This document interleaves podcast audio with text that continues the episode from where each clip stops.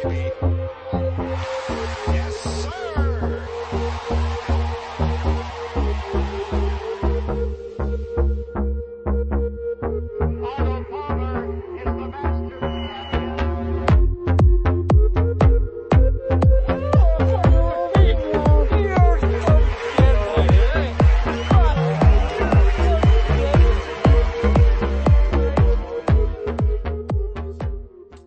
Welcome to uh, another week of Unplayable. Sorry we missed you last week. Something interesting came up internally that we ended up discussing at length at our usual time of recording. And given the day jobs, we couldn't rearrange. But the good news is we are back in action this week, and there's plenty of good stuff to get through.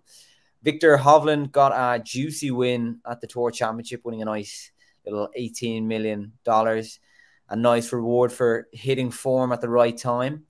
Zach Johnson has named his US Ryder Cup team in the last 24 hours with uh, one or two slight surprises in there. While Shane Lowry missed the cut at the Czech Masters last week, given he went there to get a step closer to securing his Ryder Cup spot, he raised more questions than he gave answers for uh, Luke Donald. Um, but Joe, we got to start with Hovland. He's um he's gone to another level over the last year, in my mind. I mean, his turnaround with his chipping his is incredible. Um, he obviously got himself into the final group at St Andrews last year. Didn't manage a challenge on Sunday, but then he did push Brooks all the way at the PGA this year, and now wins the FedEx Cup. Um, players do get hot all the time, but you have to say with Hovland, um, it's he, he's the real deal. Yeah, definitely. He's um he's trying to break into that top three. I think you know the one that we've been going on about all season with with Scheffler, McIlroy, and Rahm, and he's deserving for it. If not, you know, making a case for for for getting getting bigger. And I think, as you said, his, his showings in the majors, um, you know, warrant warrant that. I think you know coming coming runner up to, to Brooks. He didn't do much wrong against Brooks in the PGA as well. Like he played well. It was just, you know, Brooks was being Brooks in majors at that point. Um, but like you mentioned, St Andrews last year, shocking final day. But he probably, I think that was one of his, you know, first times in that position, and he learned a lot. And he's, he's, um, I think you know, thinking about it, he's, you know, Scheffler obviously played the best golf all season, to the green, but what Hovland did in the majors and then winning a big one at Memorial and then coming good at the right time. Um, absolutely 100% deserving um, of the, the season long, the Tour Championship winner. Um, and yeah, he had the had the stones to do it on uh, on Sunday, shooting a 63. Like he had the what was it, a five six shot lead going into Sunday. Um, and you kind of toss, you know, play conservatively and and you know try and shoot level one two under but 63, phenomenal, phenomenal score with Xander shooting 62 as well at the same time, playing, you know, right in front of him. It was um it was a very accomplished performance. Um, you know, that putty hold on 14 for par, the 25 footer, that was that was a real kind of statement by him because I think he would have been two, only two shots in the lead um, if he missed that, and then he went on to birdie the last three holes. So yeah, like I think a major is the next step for him. I think that's inevitable. I think before he won the Memorial, he hadn't won on US soil. I think it was he'd won the Mayakoba a couple of times and he'd won the Hero World. And you know, there were there were big fields. They, you know, he beat kind of um, the best guys in the world, but they there there was a couple, one or two question marks, I think. Um, but in the, obviously the last two months now, he's he's kind of answered those questions and uh, yeah, I think also so happy for him. He's definitely one of my favorites in the game. Hard not to like him, and um, luckily he's on a he's on our side uh, in a month's time as well. So could be a could be a man to be feared for the US team. I think. Yeah, I agree. A, a very likable guy, but you you said some some question marks um over him until relatively recently. Cooper, like his short game was kind of abysmal. Like he was really bad at chipping. There was videos of him shanking and duffing chips. I think he was like 190th on tour in chipping. Um, and I think now he's like top 20 on tour in in chipping. Um, that's probably been the difference between where he was a year and a half ago, say, and now. Yeah, he'd be the first one to tell you. Like he's, I think he said it multiple times. I just suck at chipping. Like it was, um, it was his kryptonite really, because even, um, even for the last two weeks, um, he's been the first person to win back to back on the PGA Tour with kind of accuracy and fairways. So like he's he's always absolutely struck the ball a mile, always been extremely accurate with it. Long irons are very good, but like if he did miss the green, there's genuine fear there that he might shank the ball or completely duff it. Um, and then putting hasn't been a problem for him either. So it was the one part of his game that kind of, I guess, got away from him.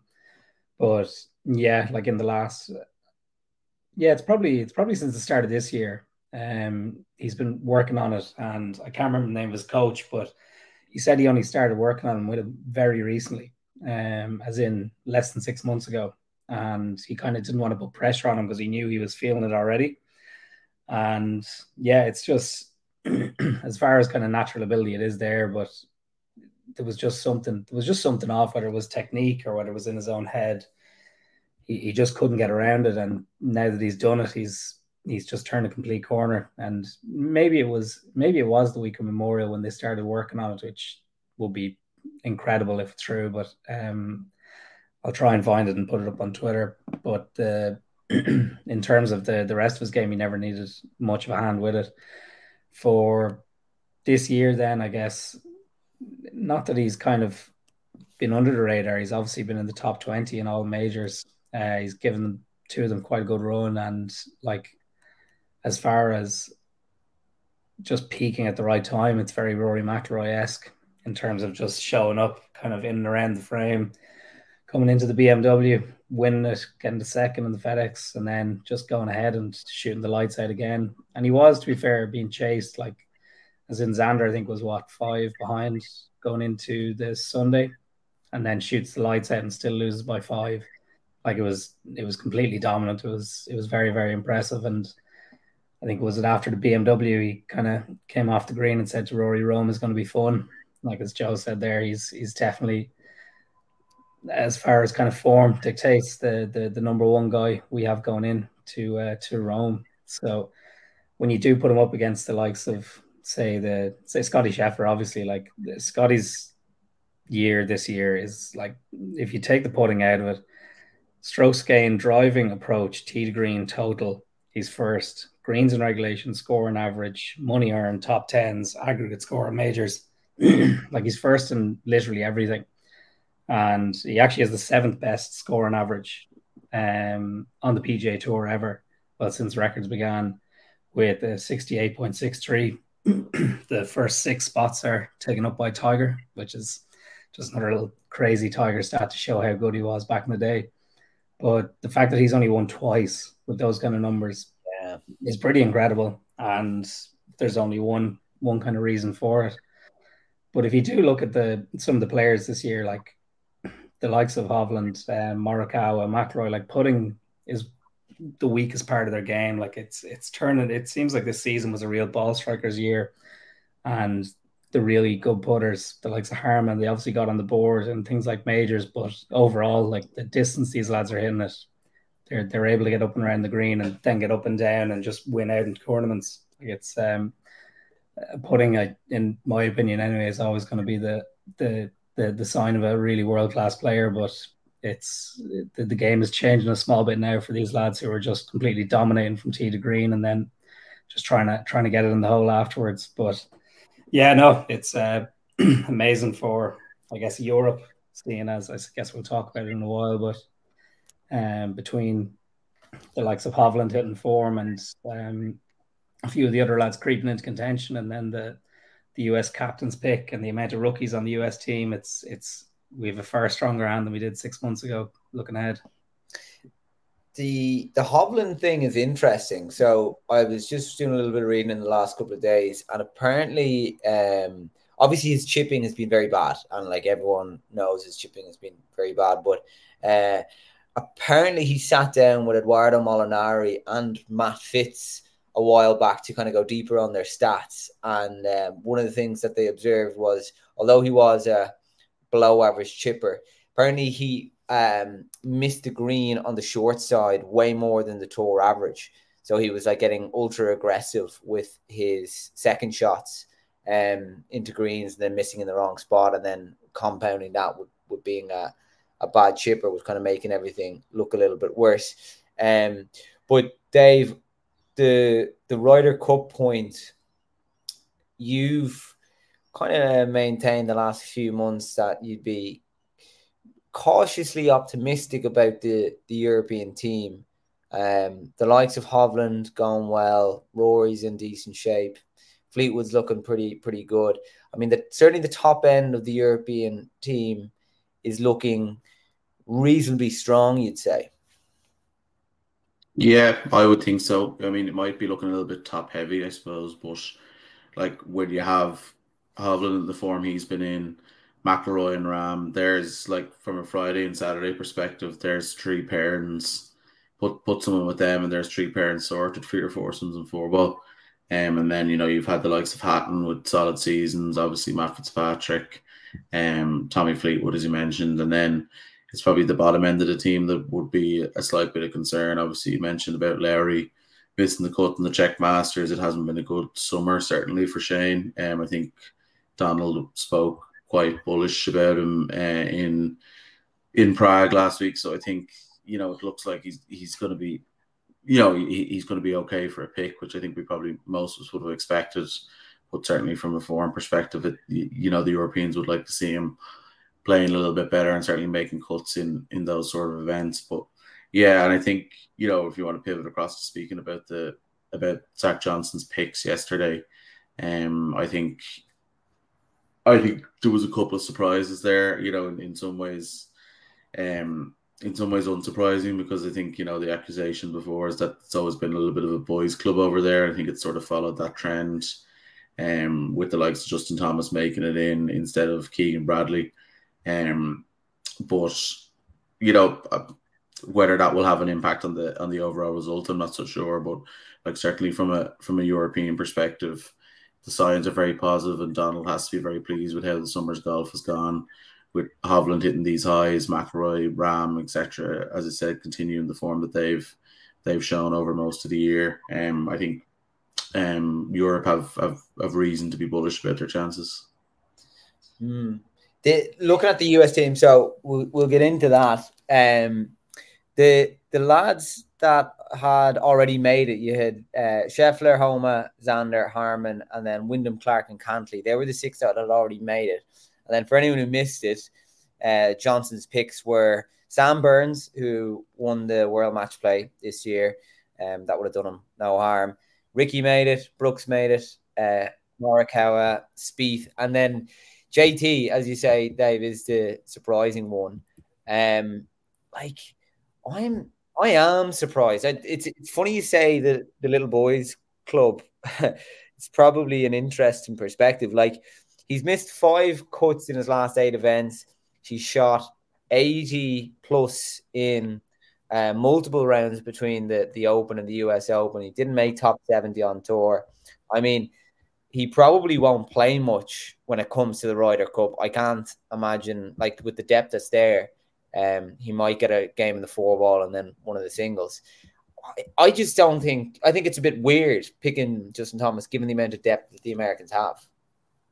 Well, he's their emotional leader in inverted commas, so um, it'd be very difficult for these lads, obviously, to get motivated to play without him. Um, you know, without JT there, shotgunning cans in the first tee beside you to get get you get you get the juices flowing. Um, I I I cannot stand Justin Thomas when it comes to team golf, but um, you know, each to their own. He clearly gets the angst moving, but um, I thought it was very interesting. I thought Keegan Bradley's comments yesterday were very interesting when he said that he actively made uh, an effort to get closer to, some of the lads on the team because um, because he obviously felt that he was going to need uh, to you know a bit of a case of who you know who, or who you don't know in terms of getting in there because I mean he's won twice on tour this year.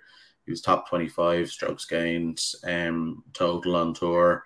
I'd you know to be fair to Bradley as well, in his two Ryder Cup appearances at a time when not a lot of them seemed to care, he did care and he like drove them on. I know it's gone back a good few years, but like clearly he was someone that was beneficial for, you know, emotional leadership at a Ryder Cup. Who, who could forget his scrap with um, Miguel Angel at uh, was that the match play a couple of years ago? That was the match play, yeah. Um, yeah. Yeah, he clearly has a bit of a fire in the belly, but you know, equally uh, as as surprising or unsurprising as Thomas's pick was, whatever way you want to look at it, I think Sam Burns is is equally as surprising. I think um, I know you, you said he, he like a decent match play record to be fair, but it seems to be that you know he's also good pals with Scheffler. And um, so I think there is this little bit of a boys' club click that's that's developing over there, and um, which I suppose is no harm for them when the lads that they want on the team are in Rome.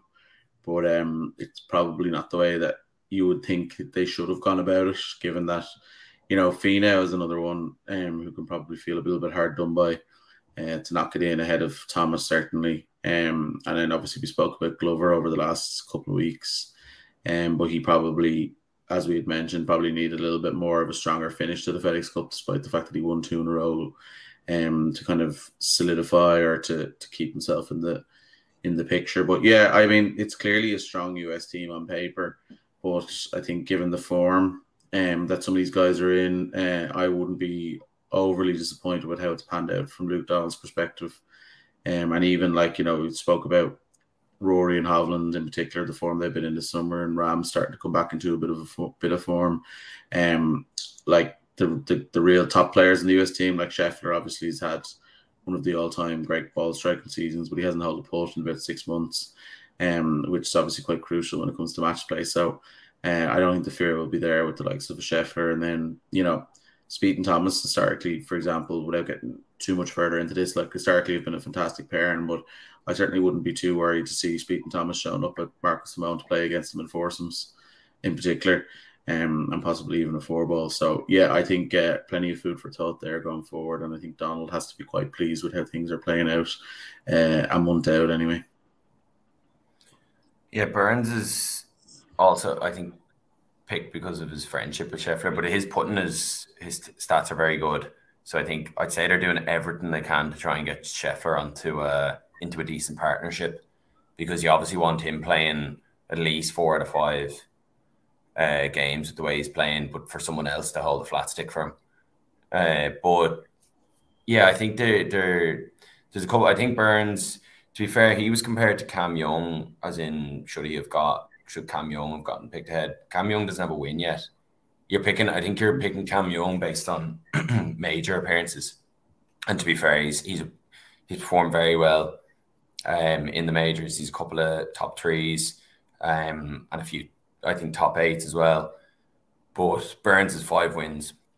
And obviously, he won the match play, the only, literally the only event of the year that um, they play head to head. So I was skeptical about him being picked a few weeks ago, but I think the more I think about it, it makes sense.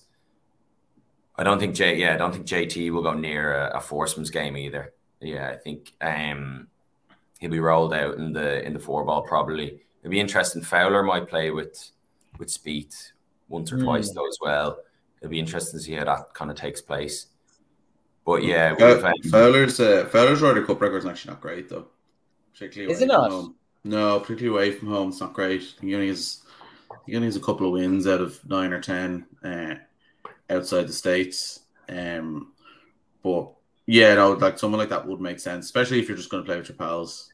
Um, you know, clearly if you're if you're not too worried about you know how people are actually playing, you just put the mates out together. Um, how how would you think they actually think about that? Like, uh, all joking aside, like the the mates clearly. it's, clearly, it's clearly here. Like it has to have been a factor here. Like there's there's no other reason why you would pick Justin Thomas based on the last year's golf. I mean, you could make the argument that it's a two year cycle uh, and that he, you know, he's won a major championship within the two year cycle. But like, if you if you're looking at it from a foreign perspective, like, I just I, I just I find it very difficult to make the argument for him. Um, like similarly as I would find it difficult to make the, the argument for Lowry if there was a if there was the same level of depth within Europe, and I mean there isn't within Europe. So someone like Lowry is like as we said, looking like he, you know, almost nailed on to get a pick. But like there are do you think Lowry is safe? Yeah, I think he's safe in Europe, but like he wouldn't have had a hope in the States with the depth that they have versus the depth that Europe have. and I think Thomas has kind of just benefit. Thomas has benefited from who he is, and and and uh, you know the fact that that you know he's got a he's got a very good match play record. To be fair to him, but also like you know Keegan Keegan Bradley's comments, as I said, were very pointed. Like you know, it was very much like if you're not in the if you're not in the if you're not in the boys club, then what do you have to do to get in here other than qualify automatically? Because like Bradley's won twice this season, his stats will be way better than than Thomas's. Like Thomas hasn't won this year. He's just basically struggled, particularly over the course of the summer. Um, you know, and he did show he, he showed a bit like by almost qualifying for the top seventy for the FedEx Cup, but he, in fact, the matter is he didn't.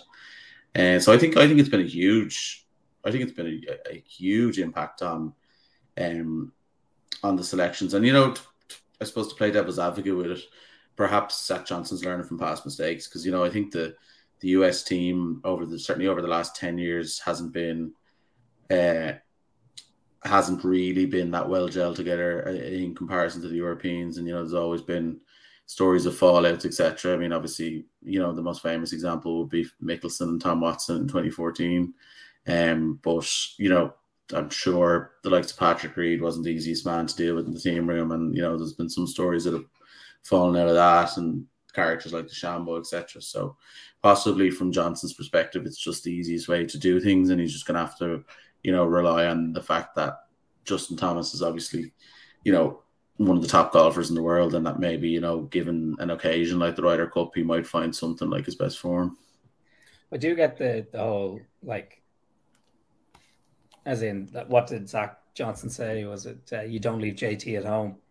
but like that's all kind of predicated on his past match play experience or President's Cup Ryder Cup experience when he was top ten in the world. Like he's a he's a totally different player now. Like he's been in the top ten since about 2017, and that's when the kind of record starts and it ends. Like he's 26 in the world now. He's missed nine cuts since the Masters. He's his best finish is a ninth, and you have Spieth and Fowler in there. Like as far as the pairings go, like there's a few really nice ones. And Joe, I think you nailed it there. Like they're going to put Scheffler with uh, Scheffler with a good putter. You have that weird relationship between Xander and Cantlay where they're best mates. You have two California guys in Homa and Morikawa, and then Spieth and Fowler. Like I don't know who JT gels with there necessarily, unless there is kind of a uh, substitution in with Spieth and Fowler and JT kind of in a Trixie. Um, like Harman and Clark. Well, Clark, to be fair, did finish third in the FedEx, so like I think Clark deserves to be there, and Harman is just ultra consistent, but he's not flashy. But like in terms of actually banding these lads together, I see three or four really good pairings. Sorry, I see three good, really good pairings, and then just kind of lads thrown together. And JT just isn't one of them. Um, like I'd have Finau ahead of them any day. Like Glover's last few months have been unbelievable. So if you want a form pick that might seems to be a really nice guy and gets on with everyone, he should be slotting in straight away. Um, Keegan Bradley on form alone for the year should be going in there. Like there's three lads there I would have ahead of JT, absolutely no question. So if it comes down to kind of one or two matches and it's the singles on Sunday and JT is five down with six to go, like Zach Johnson could could could have not could have fucked this all up, but it's just it's a really strange pick, and he's defending him as in I I totally get Bradley's comments because you say you don't leave JT at home. It's like yeah you do, or you just bring him in as a fucking advisor to make sure he's in the dressing room. Don't put him on the pitch when he's literally playing absolute dog shit. So yeah, it's yeah, a really really big call.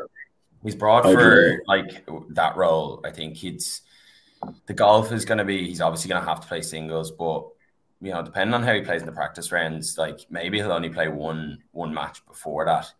Um, but and and for the singles, I think you know, depending on the the lay of the land at that point, I think he'll be put at the back because you know he'll put a couple of guys to try and get the points on the board first. But you know, if if if he's got any sort of game, Johnson will fancy him. You know, to to keep the head and the you know if he's got the deciding point. Um, because if you yeah. think about it, like as well, the characters in that in that dressing room, who's going to be as vocal, and who the lads you said were alternative picks, who would have been nearly as vocal. JT will be the man who will be, you know, driving them on, who will be trying to get them up for it. I just don't see that many other big characters there. So it, it makes me question the pick less, but he, he, probably should have been a vice captain in in that. That's a good point.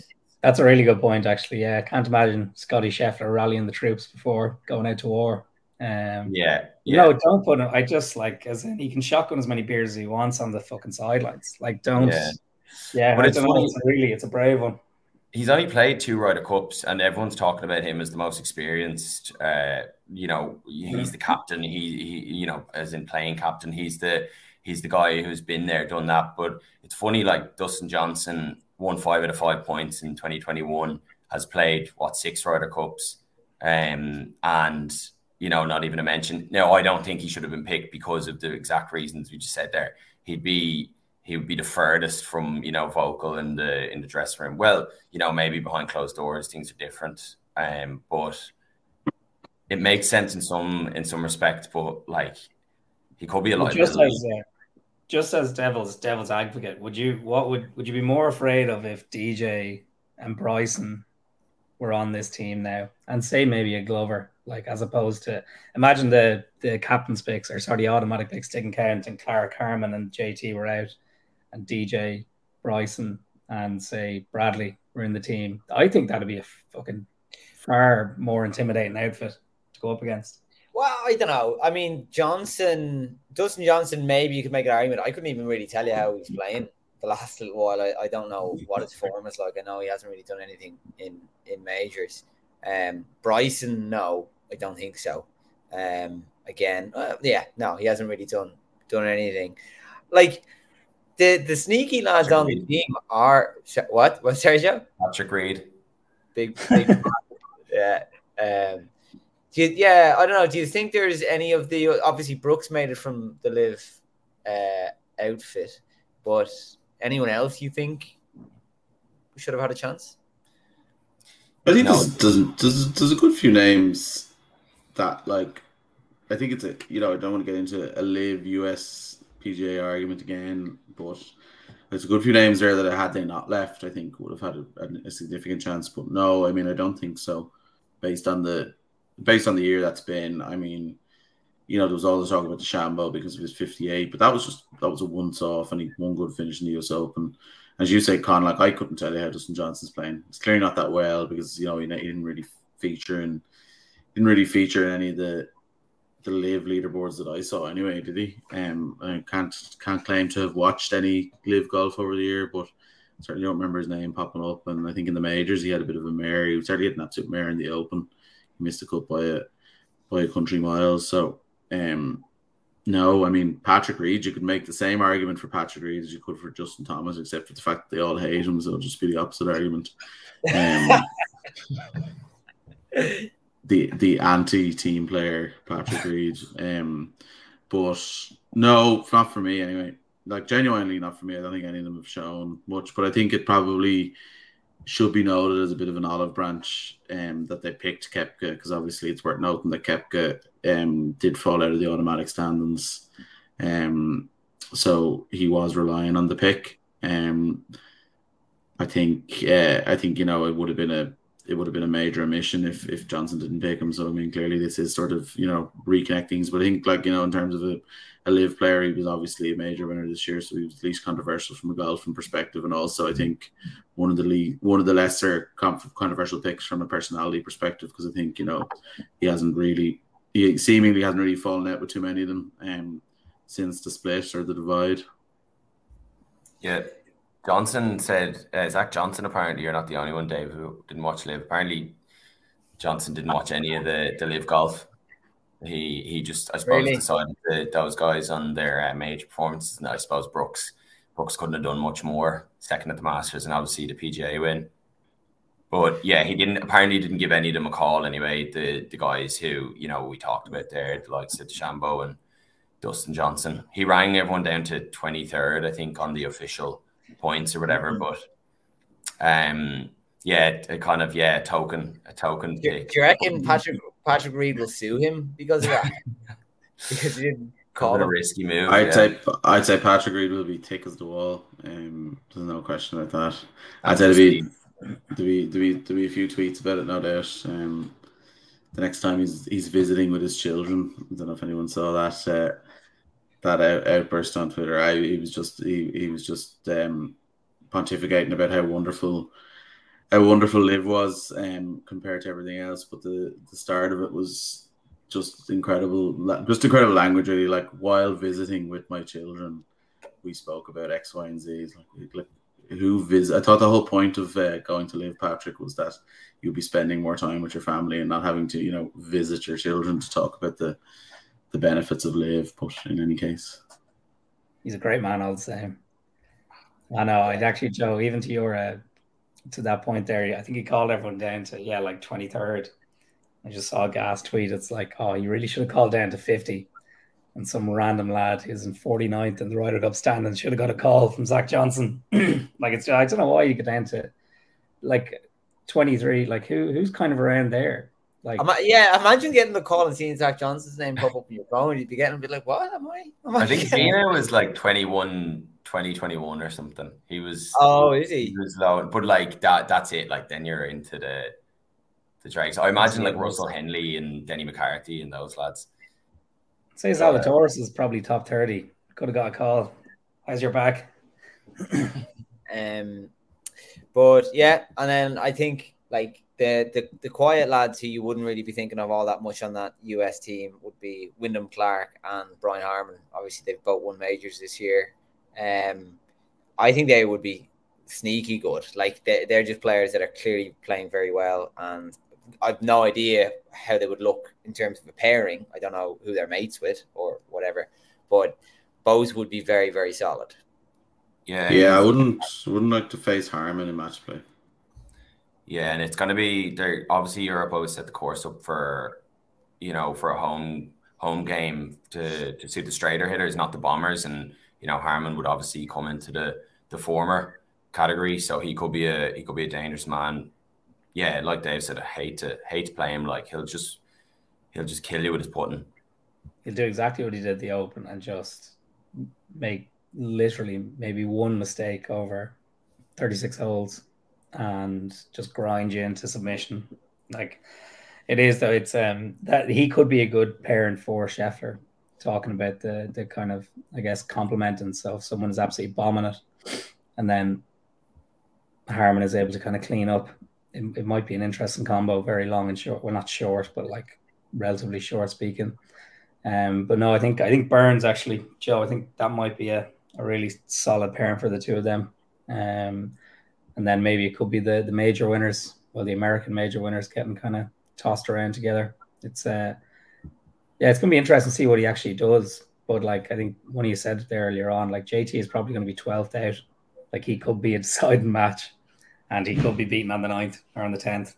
Like it's it's yeah, it's, you're, you're almost Adrian Meronk. Yeah, what a man. There was actually a few lads in uh, in in in Czech last week that uh, that really showed up. Like obviously Larry didn't, but Aberg was was fourth. Højgaard played very well. Meronk played very well. Even uh, Yannick Paul. Like there's lads there who are uh, they they were early on in the automatic slots. They've dropped out, and I think that was one of their kind of last chances to really put their put their names on the board. And they they, they did about as much as they could, bar winning, which again is kind of just uh, more even more disappointing that Larry wasn't involved. I was just looking at that. I was I was going to bring it up. Um, a lot of those kind of younger guys, rookies or whatever, on the European team that would be kind of on the bubble did produce the goods last week. Um, like you mentioned, Aberg, you mentioned one of the one of the Højgaards. I always get confused as to which is the slightly better. Nicolai is, is the good one right now, anyway. Yeah, but I think he's like not ranked. I think Rasmus is is ranked better. Um, but yeah, you'd you'd, you'd say, well, possibly either one of those. Bob McIntyre did well. You man Yannick Paul. Um, obviously these guys are not superstars, and like they're not. Um, you know, we're, we're talking about say Sam Burns, for example, as not being potentially one of the strongest players in the US Ryder Cup team. He's still like world class player, around twentieth in the world. He's won the world match play. Whereas you're you are kind of looking at say Yannick Paul there, who is I think like a hundredth or something in the world. Um, but having said that, I would be yeah like just cautiously optimistic with this little crop of European players that just seem to be kind of sneaking under the radar, coming into some decent form. Yeah, the, the team is there's definitely still a couple of spots up for grabs. I think there's probably I don't know, is there six there's three spots for six guys, I'd say. So maybe, probably more because if you consider someone like Aberg, which again is crazy because he only turned pro what last two months, but he obviously finished top of that PGA Tour University um, league, you know, top of collegiate golf and in the states is nothing to be uh, snubbed, you know, nothing to kind of turn turn um, criticize because you know the, the competition there is is is so fierce. So, but yeah, I think the lack of lack of experience might might cost them. Um, but yeah, McIntyre has his has a you know grip on that top spot. I think if he finishes anyway in the top sort of five, he'll he'll cement it. I think Yannick Paul or Meronk need to finish kind of third or better, and McIntyre to to finish worse. Um, but the I think the picks are being made on Monday as well. So yeah, I I've kind of gone over my head as well who I who I think could be picked. I think the likes of Straka, Larry, um, is one there as well. Um, and then presume Bobby Mack gets in. Um, yeah, there's it's it's tough. I like the look of uh, your man Nicola Højgaard. I think he he seems to fit. He seems to fit well. Um, but yeah, it'll be it'll be interesting. It is, as Dave said earlier, a bit top heavy though as well. Um, and uh, I don't know what kind of way the parents. I think Larry will be helped by the fact that I think him and Hatton seem to get on quite well. So oh, caddies for yeah, yeah, that could be. That could I think be I think I think Hatton's all caddies back on the bag. I think Bo was just filling in there for your man while he was while he was injured or something, but. Yeah, Larry's got an awful map, match play record though. Mm, I, yeah, awful. So still um, like that, that just shows how bad the depth is really. Like even when you say Højgaard and McIntyre, like I'd have them in straight away because they've both won it, Marco Simone. So mm. like as in at least it's some sort of some sort of form line. But like when yeah, I was actually looking through the, the the European standings just kind of ahead of the picks. And Aberg is the fourth best Swede never mind anywhere near the kind of top 20 like you're you're going totally on form there and i know he hasn't excuse me i know he hasn't played a lot of a lot of events but like it is really just is is this lad the the, the kind of very similar to what leona did when she came into the Solheim cup like kind of just a relatively new pro and going to hit the ground running and absolutely kind of show what they're what where they're going to be in a year's time or two years time. Well, what do you think? Now do you, do you pick him? This guy Ludvig Aberg. He's Absolutely. ranked 200. He's ranked 200 in the world. He has only played a handful of events as a pro, but he clearly is top quality. Um, what do you reckon? Does does he get a pick? I think he has to. Like he he definitely doesn't have to. Like he, he literally like he doesn't deserve it. He doesn't deserve it at all. Like so. Oh, I think he does. Well, no, not sorry. No, you're right. He doesn't deserve it. But as far as Luke Donald looking at lads who could put it up to some of these Americans, I think Aberg has a far better chance than Yannick Paul, as an example. Even if Paul has been playing very well all year, but like in a head-to-head over 18 holes, I'd much rather have my money on Aberg. Hmm. Dave. No, I, I probably wouldn't pick him unless he unless he puts he puts a win on the board maybe this week in Switzerland. But like I think it'd be I think it'd be a huge slap in the face to the likes of Yannick Paul or a um you know Mac, I think McIntyre probably will get a pick, but like some of these lads who've grinded it out on the on the European tour this year and the year before, um you know the Ryder Cup was probably supposed to be one of the you know the carrots at the end of the stick for these guys. And I think to just pick a guy who's just literally arrived in the scene for four or five weeks um, would be would be harsh. Um, you know, it, it, could, it harsh, could go one or two I, ways. Uh, sorry, I was going to say like I, I don't think you can pick lads equally just because you feel sorry for it. No, I'm not saying you feel sorry for them, but I mean, I think these lads deserve like deserve it more than he does. Like they have they put together some really good performances over a consistent period of time.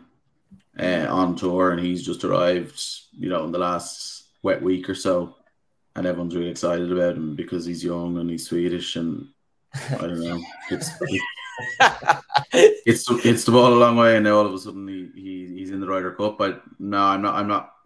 Not not not for me. Not for me. And also, like you have to remember that, like you know, if you go back through history, like go back to the last 30 years of success that Europe have had at the Ryder Cup, these teams have always been reasonably hop, top heavy. Maybe not quite as much as now, but I mean, you know, who had who had Jamie Donaldson winning the, you know, the the final point in 2014. You know, you think like Stephen Gallacher was on that team.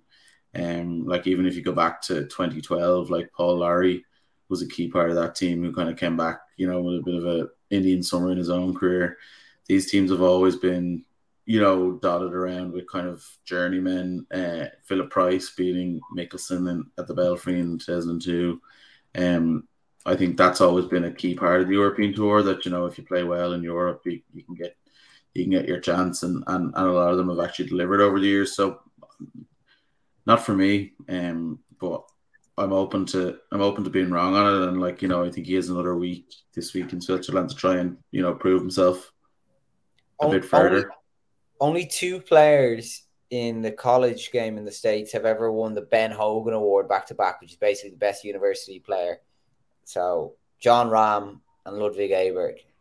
So Joe, what are you saying? So we well, like, why didn't Rahm get picked then in 2018 or 2016 after when he was coming out of college? Well, did he not get on the like he got on in France? But I think he was only at college for you then. Fifteen, yeah. No, I, I, mean, yeah, you know, I mean, in terms of why didn't he play out of college then? I think it's too. I think it is probably unless he wins this week. I think if he wins this week yeah. with the pressure that he's had, because sorry, not the pressure. He's he's playing with more freedom probably, but um, he has, you know, Donald has made comments that he's uh, watching him. Um, he was put out with was it Edoardo Molinari last week um, uh, for the Czech Masters uh, along with Nicolai Højgaard. So like you know he was they, they were keeping an eye on him, so he knows that. So if he goes and wins this week with the, the knowing what the reward is for it, then I would say he's got a strong argument, definitely, and I, I wouldn't argue against. It. But if he does, if, like if he doesn't do that, and if if the facts remain the same, I think it's too much. I think you've got a couple of uh, you know multiple time tour winners out there that are that are fighting for spot. Like Adrian Meronk has won three times in the last 15, 16 months. Um, yeah. You've got Sepp Straka, who we haven't mentioned, who's I think obviously a shoe in. Um, so yeah, but Joe Aberg had top ten at the John Deere. Straka won that event. yeah, that doesn't matter though, but like Straka, fourth, not nine. Fourth at the John Deere. Straka's not 19 in Swedish, so. but who then? You get, you, so get, take, you, get, take you the, get treble points for that. Take the take the four lads are in McIlroy, Rahm, Hovland, Hatton. You have the yeah. rest of the English boys, Fleetwood, Fitz, and Larry. Uh, you're probably including Rose. You're including Rose. Lowry, Straka. Say for, say for example, McIntyre, Meronk, and um, who was the other one we mentioned there? Uh, Højgaard. Højgaard. So like that's eleven, I think. So it's the last spot really. Then like it, then it does come down to Yannick Paul. I totally get what you're saying, Dave. Like it's it's um I, I wonder will Luke Donald look at it like that and say like in, in, historically looking back at Ryder Cups, let's let's give the DP World Tour a chance to shine against the the boys from across the pond. I just I he's been he actually played them I think in the John Deere day he went down. I think he shot 63 to open or something like that. Like he shot the lights out when he was playing with Donald, and like he's he's playing all right now. And I do I do for for tipping at the end of this show, I'll be tipping him to win in in Switzerland. But like it's it is going to come down to a captain's pick, very similar to Zach Johnson in terms of what he feels is the right thing to do. And I just have a feeling Donald, he's been he's been talking so much about him, and yeah, I, I think Donald is going to go with the young gun. But I, I totally appreciate that someone like the Yannick Paul. Like it's if it was my decision, I'd probably go for for Aberg just for a young lad to go out and fucking tear it up. But yeah, it's it's going to come down to what Donald like his strategy, I guess, which will be yeah, it'll could could be could be the decider on what looks like it's going to get a lot tighter than we thought it was going to be a couple of months ago. Do mind Yannick Paul? He's going to go with with Ludvig Aberg, and he's going to be thinking not just of this one. He's going to be thinking of the next Ryder Cup. Where where will Yannick Paul be in 2025? He'll be nowhere. Where Luke Donald be? Not Ryder Cup captain, so probably not as concerned about the makeup of the team in two years' time. Oh, he's starting starting a dynasty here now after some embarrassing losses. Yeah, yeah. I was think I was thinking about this though as well earlier, like when the captains for the next few years, like we've just we just lost. Obviously, thank God we've lost Poulter um as a potential captain, but like also Westwood, Garcia, and Kaymer. I mean, And is Justin, is Justin Rose the next captain? Oh yeah, he is. The, the, there's a funny one though with with Kaymer. Bring back Monty. Bring back Monty. Bring back Monty. Yeah, with Kaymer, I know he's gone to LIV, and technically that's the rule. But you, I don't think anyone has a bad word to say about Martin Kaymer. He's a good. He, you you get behind him as a Ryder Cup captain. But can the DP World Tour pick him? No, they won't. Like, and St- sorry, Oh. Stenson's included in that bunch as well, and obviously we know what. I'd say give Harrington one more shot. Fuck it, he deserves it. Well, I do Uh, that out of any any LIV LIV LIV defector. Um, like actually, it, it interesting enough, like say Sergio played this year on the PGA Tour and he never left, would he be in the running now as a Justin Thomas kind of conversation? Like, is that Yeah, how bad? definitely. oh, 100 percent, hundred percent. He'd be, he'd be, unless he'd lost his game altogether, he'd be, um, he'd be in. No He'd question. picked, yeah. Wonder what he's Sorry. thinking. Now. Would he be would he be a bit sick saying fuck like because he is obviously like he did and you can't take it away from him. He's an incredible Ryder Cup player and like it's I'd say it means it means quite a lot to him. Like just from the from the kind of Seve Seve perspective and the potential to play with Rahm, but you'd wonder does during moments like this when there's just complete kind of anyone could get into the European Ryder Cup team, does Sergio say shit, I shouldn't have gone? Yeah. Ah, mine's Sergio as well. Fucking, yeah. he's passed. He's had his, he's had his time in the sun. Um. So yeah, then what are we saying? It's it's actually a nice little time of year now. The next couple of weeks. I think just just one more thing on the Aberg. I think like you're like you're talking about Yannick Paul here. Like I I don't even have Yannick Paul in my team, just for the record, and I don't have Aberg either. Who Like- who who you? Okay, well, not necessarily naming all twelve, but who are those spots that you're? Well, there's the obvious, there's the, Well, there's the obvious eight or nine that we've spoken about. I mean, you've Straka, Meronk, and McIntyre, and Mm. and, and Højgaard, Victor Perez, even like they're all guys that, like, if it comes down to, I think the way I'm looking at it here, if it comes down to the final spot, you have Nicolai Højgaard, Victor Perez, and um, like I, I don't even consider Aberg for it, but anyway, if you want to consider Aberg, he's probably in that one. Um, I have the team filled out before that. I have my team here now as well if we want to do some predictions. Ahead of Oh, that. look, I- I've no doubt that Aberg probably will get a pick, but I just, I just don't think he deserves it like at all. Not even close. I hope he doesn't listen. I to think this. it, I think it'd send a really bad sign, but anyway. Well, Cooper, what are you saying then for those couple of last spots? Yeah, no, the obvious top four, and then Hatton, Fleetwood, Straka, Rose, and then for the last four, Lowry, Bob Mack, Aberg, and Meronk. But you said you, but- I thought you said Højgaard should go because he won at Marcus. Uh, it's between Hoiberg and Meronk, and what? So you, you, you? Sorry. So where is Aberg in your standings here? oh, he's fucking, he's number ten. So you have him ahead of one of the the Højgaards. Which Højgaard are you going for? No, no, I don't have Højgaard. If it was going for Højgaard, it'd be Nicolai. Right. Okay. Joe, do you have anything to add there?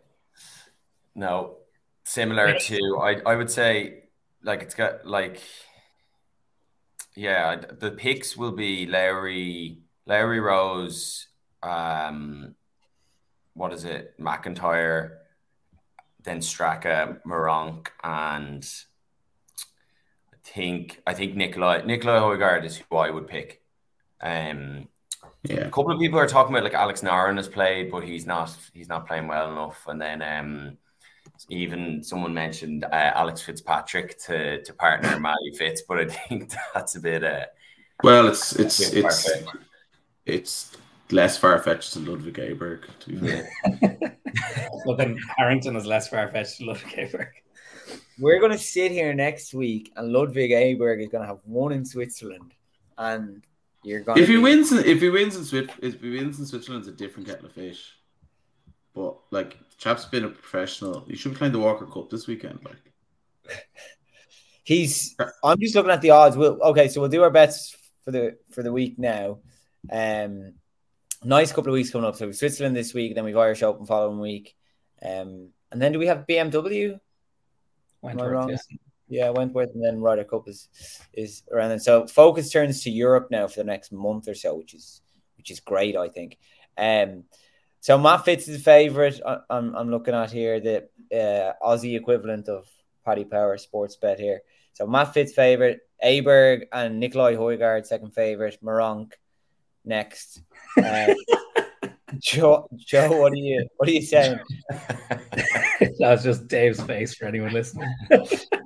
Se- like second second favorite is outrageous. Any, anyone who, irrespective irrespective if he wins, misses the cut, or falls off the Alps, like sixteen to one is an surprise. anyone who anyone who backs him, anyone who backs him sixteen to one needs their head examined. well, on that note, I'm yeah. backing those big. I knew, yeah, exactly, yeah, I knew you would. Like, I knew you Joe, what are you oh, saying? I'm. I'll. Um. I'll just go on the nose, Fitzy. He's won back to back here, and he's he's another runner up finish. So straight on um, Matt, Matthew Fitzpatrick. Okay, Matt Fitz, solid bet. Yeah, Cooper. No, no, same as Joe. Like it is, it's it's Fitz Fitz wins this uh, on the nose. But um, if there was a little parlay, then Ludvig Ludvig to finish second. You know, no, no, uh, Fitz Fitz to win. Um, but uh, it it is uh, this it's the same as the same as last week, if not more important now. Literally on the Sunday. It'll be the eve of the, the picks. So it's going to be a huge week for, for all these lads who are trying to put their name on the board. Mm, big week, yeah. With the, uh, as you, I think Joe said, the selections on Monday. Right, Dave? Who are you saying? Uh, I'll be honest and say, like, I'm kind of surprised at the field. I think it's pretty weak for the last week before Ryder Cup, but uh, or last week before Ryder Cup selections, I should say. Um, I'm gonna go for I'm gonna go for Yannick Paul. I'm gonna go, go, against, the grain here. Why not? Top ten last week. He's been consistent on tour all season. Uh, you know, he's a model professional, I'm sure. Uh, and you know, this whole like Twitter campaign that's you know being driven mainly out of the states actually to uh, to get Aberg on the on the Ryder Cup team. I just want it to be entirely derailed uh, this week. I want him to fall into obscurity, uh, end up like a, a Doug Ghim, who was, you know, he was world number one amateur coming out of, he was world number one amateur coming out of university. You know, why isn't he on the US Ryder Cup team? Uh, well, that's because he's done nothing as a professional, uh, and that's the same with uh, with Mr. Aberg. So I'm going to go for model model German uh, Yannick Paul, who will put together no doubt four solid rounds in the 60s, bore everyone to tears, and and, and win the Swiss Masters. Him and him and Harman in the Ryder Cup would be a beautiful fucking sight. Yeah, no, no, one, no, one, would know who either of them are. They'd be like, yeah, Yannick Paul ranked 109th in the world. Um, yeah, despite having been around on tour for God knows how many years. Um, yeah, but as I said, my bet is Ludvig Aberg. I'm not going to do him to win each way. He'll get a, he'll cruise to a top five, no problem. Two um, weeks in a row model professional. Yeah. To be fair to, to fair to uh, fair to Yannick Paul, he's never been top ten the John Deere. Like that, that's probably you know one thing that's a glaring omission on his CV is that he hasn't had top ten in the John Deere. yeah, exactly, exactly, and we we all know who has. Um, right, we will leave it there, gents. Um, enjoy the the the views of the the Swiss Alps in Crans, Montana this week. Um, and then yeah, sure we'll catch up after Luke Donald has made his picks next week. Um, cool. Cheers.